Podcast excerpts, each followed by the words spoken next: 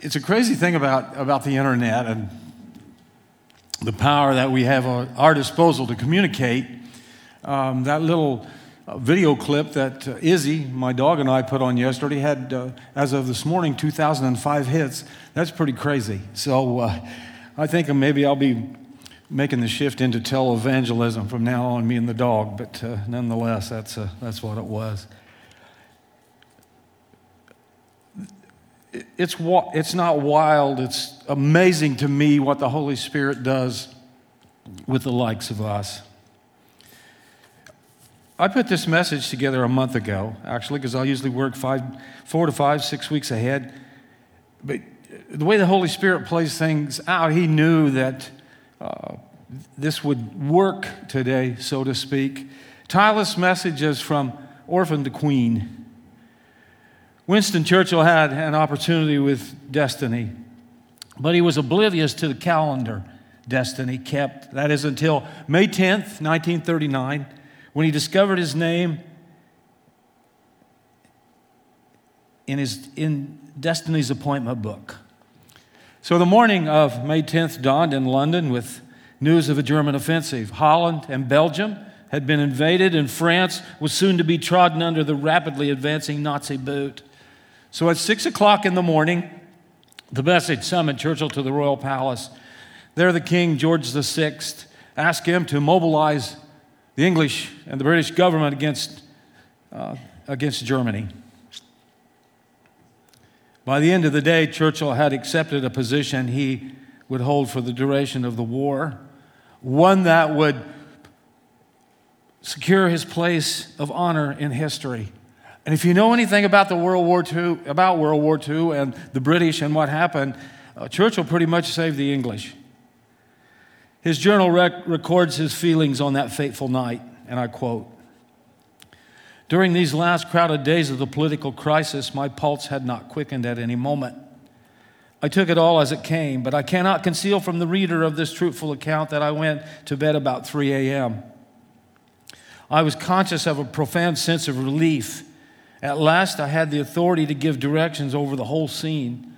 I felt as if I were walking with destiny and that all my past life had been but a preparation for this hour and for this trial. I think sometimes in life we get to that point where we're put into a situation and we wonder if all the training and all the things that we have taken in of our life prepared us for this one moment. I probably shared this story because, like I said, as I get older, I repeat myself a lot. Diane and I spent 14 years in Northern Illinois pastoring two churches. And in that whole scheme of things, God was preparing us to come to Sullivan, Indiana. Certainly, Esther must have felt similar with Churchill and with myself to a degree when she heard the faithful words of Mordecai in Esther 4:14. For if you remain silent at this time, relief and deliverance will arise for the Jews from another place, and you and your father's house will perish. And who knows whether you have not attained royalty for such a time as this? For such a time of this today. It's safe to say, I think, this morning that we are now in uncharted territory with this COVID 19 pandemic. President Trump called it a national emergency. I'm 69 years old and I've lived through quite a few emergencies, but I don't know if I ever remember in my life where the President of the United States came on national TV and says, This is a national emergency. Here's what we know for sure this morning this too shall pass. Our God is in control. This presents another opportunity for Crossroads and the Christian community to shine for Christ. The Bible contains 365 references to God telling his people to fear not. It is what he is telling you and I here this morning to fear not. Some wouldn't see this as an opportunity, but but, but I do.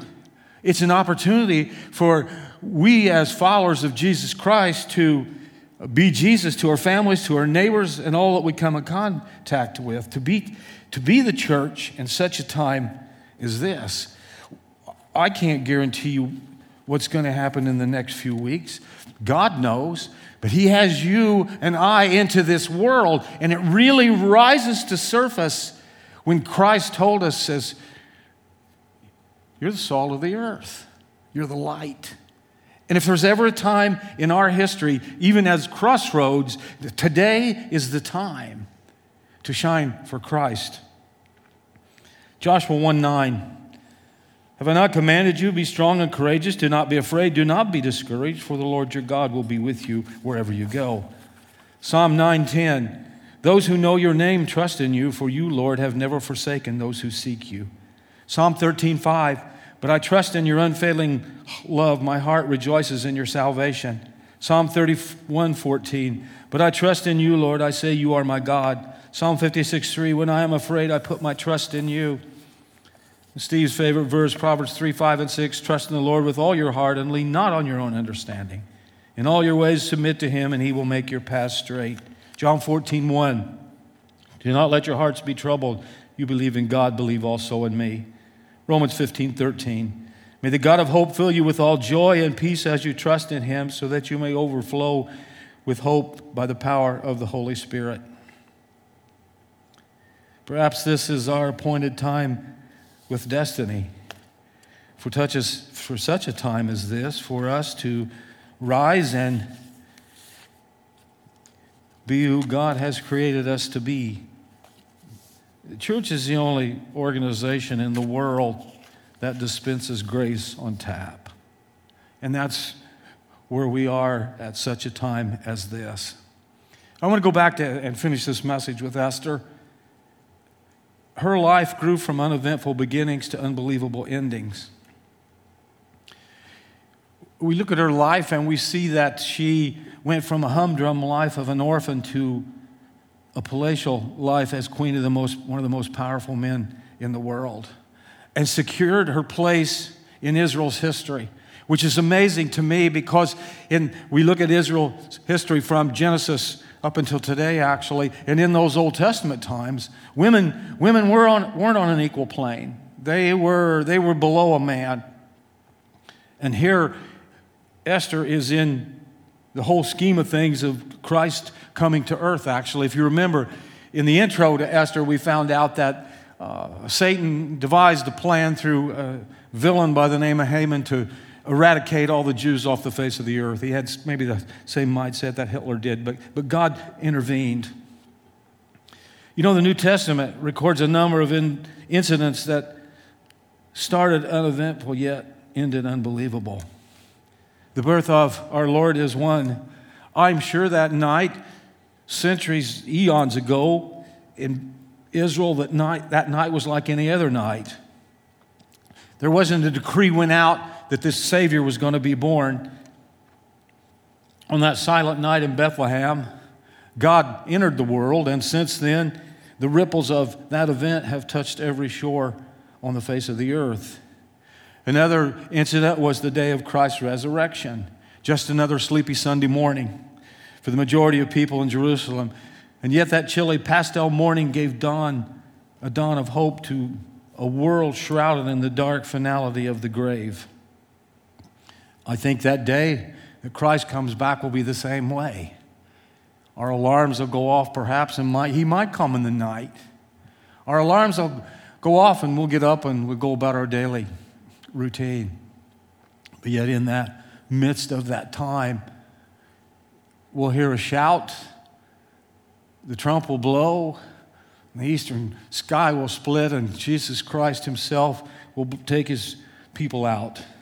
The Old Testament has equivalent compelling examples as well. The day the great flood swallowed every civilization on earth, the day Moses encountered the burning bush and was commissioned to lead Israel.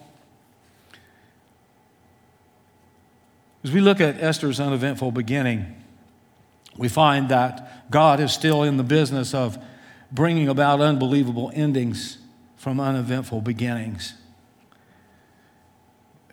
Little did this insignificant orphan girl know the incredible way that God would work in her life.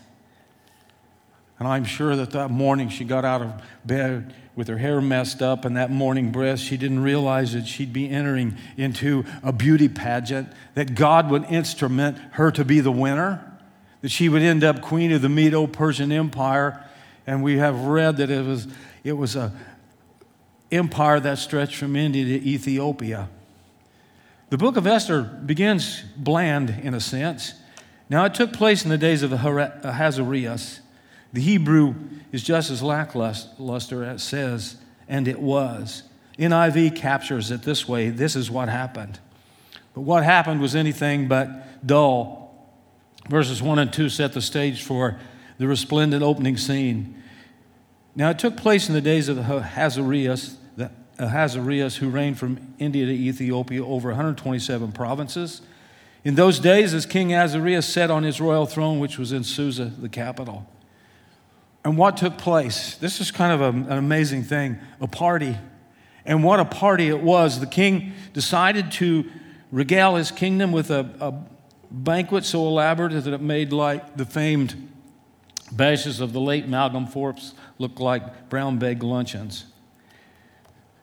In the third year of his reign, he gave a banquet for all of his princes and attendants. The army of officers of Persia and Media, the nobles and the princes of his provinces being in his presence. And he displayed the riches of his royal glory and the splendor of his great majesty for many days 180 days. They had a party that lasted 180 days. That's pretty phenomenal in itself. The scripture goes on. And when these days were completed, the king gave a banquet lasting seven days for all the people who were present in Susa, the capital, from the greatest to the least. In the court of the garden of the king's palace, there were hangings of fine white and violet linen, held by cords of fine purple linen or silver rings and marble columns, and couches of gold and silver on a mosaic pavement of porphyry, marble, mother of pearl, and precious stones. Drinks were served in golden vessels of various kinds, and the royal wine was plentiful according to the king's bounty. And the drinking was done according to the law there was no compulsion for, so the king had given orders to each official of his household that he should do according to the desires of each person. Meanwhile, king's wife threw a party of her own. Verse 9 Queen Vashti, who gave, also gave a banquet for the women in the palace which belonged to King Ahasuerus. And now, as we look at this, we see a public conflict between the king and the queen. So, after a week of festivities, this party that has Ahasuerus threw for the men got a little bit out of hand. Listen to verses 10 and 11. On the seventh day, when the heart of the king was merry with wine, he commanded Mehuman, Biztha, Harbona, Bigtha, Abagtha, Zethar, and Carkas, the seven eunuchs who served in the presence of King Ahasuerus, to bring Queen Vashti before the king with a royal crown in order to display her beauty to the people and the princes, for she was beautiful. If we would say that in today's language, the king wanted to bring his hot smoking wife in to show off to all the men in the palace or all the people that was gathered there. This is, gets amazing. He said the word translated crown literally means turban. Some Jewish scholars suggest that the command was for Vashti to come to show off her beautiful face. Others suggest that the command was for her to come wearing only the turban, thus showing off everything. Verse 12 Whatever the royal order that came to her out of the banquet hall exactly was, the brave queen refused to obey it. Her beauty was her own and her husband's. It was not for open show among hundreds of half drunk men. But Queen Vashti refused to come at the king's command delivered by the eunuchs. So, we see this queen, she represents a good example of the limit of a wife's submission. Yeah, the command is to submit to the husband in Ephesians 5 22 through 24. But that was not without limits. A wife does not have to give up her dignity as a human being to please her husband, nor should she be allowed her principles to be trodden underfoot by an unprincipled husband as well. Marriage does not give the husband license to pursue his basest sexual desires or fantasies, and neither does it enslave the wife to fulfill them. Nevertheless, the queen's refusal infuriated the king and brought out this heated debate. Then the king became very angry, and his wrath burned within him. Then the king said to the wise men who understood the times, for it was the custom of the king so to speak, before all who knew law and justice and were close to him. Carshena, Shethar, Adamatha, Tarshish, Meres, Marsena, and Memucan, the seven princes of Persia and Media, who had access to the king's presence, sat down in the first place in the kingdom. According to the law, what is to become with King Queen Vashti because she did not obey the command of the king Ahasuerus delivered by the eunuchs? Eunuchs being sterilized men, if you don't know what that means. And then going on in 12 through 18, and in the presence of the king and the princes, Memucan said, Queen Vashti has wronged not only the king, but also all the princes and all the people who are in all the provinces of King Ahasuerus. For the queen's conduct will become known to all the women, causing them to look with contempt on their husbands by saying, King Ahasuerus commanded Queen Vashti to be brought into his presence, but she did not come. And this day, the ladies of Persia and Media who have heard of the queen's conduct will speak in the same way to all their king's princes, and there will be plenty of contempt and anger. You get the drift there? Women in the, in the, would hear this and read it and say, you know what?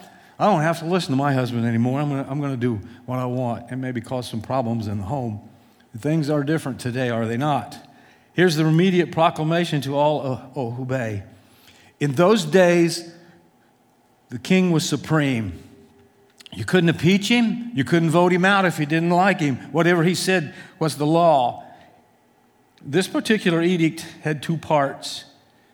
The first regarded the queen, verse 19, and the second regarded all the marriages in the Medo Persian Empire, verses 20 through 22. This is all foreign to us because in which the world in which we live and the way that things are done in America but this, this, is, this is almost bizarre to us for our Western mindset. Starting with verse 19. If it pleases the king, let a royal edict be passed by him, and let it be written in the laws of Persia and Media, so that it cannot be repealed.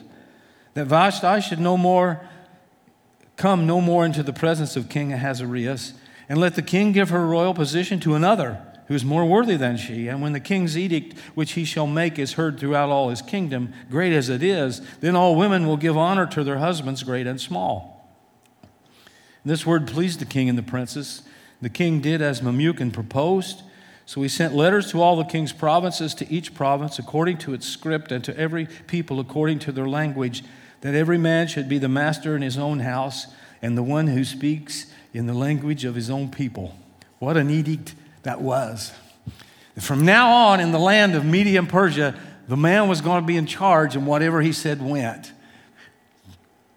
And there's not a lot of amens going on out there right now, I'm sure, from all the females in the crowd, but I'm just saying, this is, I know this is, this is probably long, a lot of scripture or whatever, but I wanted to paint this picture of how God is in control. And even in that sense, how He could take people and move them like pawns to bring about His order, so to speak. The salient point of the edict, as far as God's providence was concerned, is the clause let the king give her royal position to another. Queen Vashti was done. God was orchestrating that to move Esther into that place to save the Jews. This clause prepares the way for Esther and it illustrates the truth in Proverbs 21:1. The king's heart is like channels of water in the hand of the Lord. He turns it wherever he wishes. Not even a powerful king can stand in the way of our God. Esther 2 begins in a nostalgic, almost melancholy tone. After these things, when the anger of King Ahasuerus had subsided, he remembered Vashti and what she had done and what had been decreed against. This could have been during the time between 480 and 479 BC, where Ahasuerus' armies had been defeated by the Greeks. And so he was having a, he was bummed out actually. And now that he's let the queen go, I imagine he's missing her to a degree. So his attendants took note of this and they come up with a remedy. Then the king's attendants who served him said, Let beautiful young virgins be brought for the king, or sought for the king, and let the king appoint overseers in all the provinces of his kingdom, that they may, may gather every beautiful young virgin to Susa, the capital, to the harem, and to the custody of Hegai, the king's eunuch, who is in charge of the women, and let their cosmetics be given them. Then let the young lady who pleases the king be queen in the place of Vashti. And the matter pleased the king, and he did accordingly. So, here in this whole picture, we enter into an unknown man and an obscure woman. God worked his way through a beauty pageant to bring Esther into Ahasuerus' life. Now, there was a Jew in Susa, the capital, whose name was Mordecai, the son of Jair, the son of Shimei, the son of Kish, a Benjamite, who had been taken into exile from Jerusalem with the captives who had been exiled with, with Jeconiah, king of Judah, whom Nebuchadnezzar, the king of Babylon, had exiled. And he was bringing up Hadassah, that is Esther, his uncle's daughter, for she had neither father nor mother. Now the young lady was beautiful of form and face, and when her father and her mother died, Mordecai took her as his own daughter. So that's how her resume read. She was a Jew and an orphan. I think, I don't think, I, I know that it's a classic example how God can use it seems, ordinary people to do His will. Here are three things to think about this morning as we apply this message. Number one, God's plans are not hindered even when events are secular or carnal. His power penetrates through the broken glass of a drunken banquet as well as the stained glasses of a Gothic cathedral or the pandemic that we are faced with today. Secondly, God's purposes are not frustrated by moral or marital conflicts. The king thought he was in charge, but God could move him like a pawn. And in three, God's people are not excluded from high places because of handicap or hardship. Esther was a foreigner and an orphan, but by God's providence, she became queen. Hebrews 11:1 says, "Faith is assurance of things hoped for and the conviction of things not seen." If you read the book of Hebrews, through those marble halls of that book are men and women like you and I that God has used in huge ways. The thing is, as we look at Esther's life, God, God wants to use us as well in such a time as this. Time goes on, and like I said before, this pandemic will pass. But who knows what stories of faith will be acted out during this time of crisis, in a sense, in America. And all of us are called into this. It's, I suppose you could go home and shut your door and just stay there, and maybe some of us will have to do that, but nonetheless, while we are in contact with people, uh, God has us there for a reason. We've seen God work in eventful lives to produce unbelievable endings. He wants to do that with us. But the question that we always have to ask ourselves am I willing? Am I open? When the Holy Spirit comes and beats on my heart's door, will I respond? And I think it, it, we, we have to do self evaluation. We ask ourselves this morning is there sin in my life? Is there something between God and I? Have I built a wall? If you have, you just confess it and be done with that guilt and get it out of your life. Maybe you hate your job. Maybe this COVID 19 has you uh, feeling fear and anxiety. Maybe you have relationship problems. Maybe uh, you've lost your motivation to serve God. The, the, the door is not open with communication.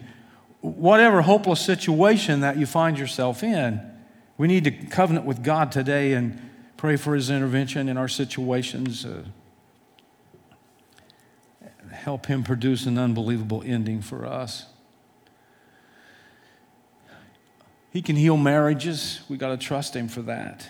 Maybe you're extremely discouraged. You have a lack of finances. Maybe you have a fear of people. Maybe you hate your weight or you hate the way you look or you hate getting older. Whatever it is, God can come take that obstacle and move it out of our way. Jeremiah 29 11 says, For I know the plans that I have for you, declares the Lord plans for welfare and not for calamity, to give you a future and a hope. If you believe this verse, memorize it, put it somewhere where you can read it every day, and take heart in the fact that even though it doesn't seem like it, that our great God is still in control like I said, I miss you guys. It's just kind of strange being up here and not looking at your faces. But I've been here long enough that I can look and I know where some of you sit. You sit there every Sunday, and I can, I can I'm not going to name names, but I can, I can see your faces, and I know that, uh, that God is with you, and uh, everything's going to going to be okay. Might be some rough spots that we hit, but as we trust in God and the Holy Spirit fills our heart, that He will fill us with the peace that we so much desire. Lord, I love you and I thank you for loving us.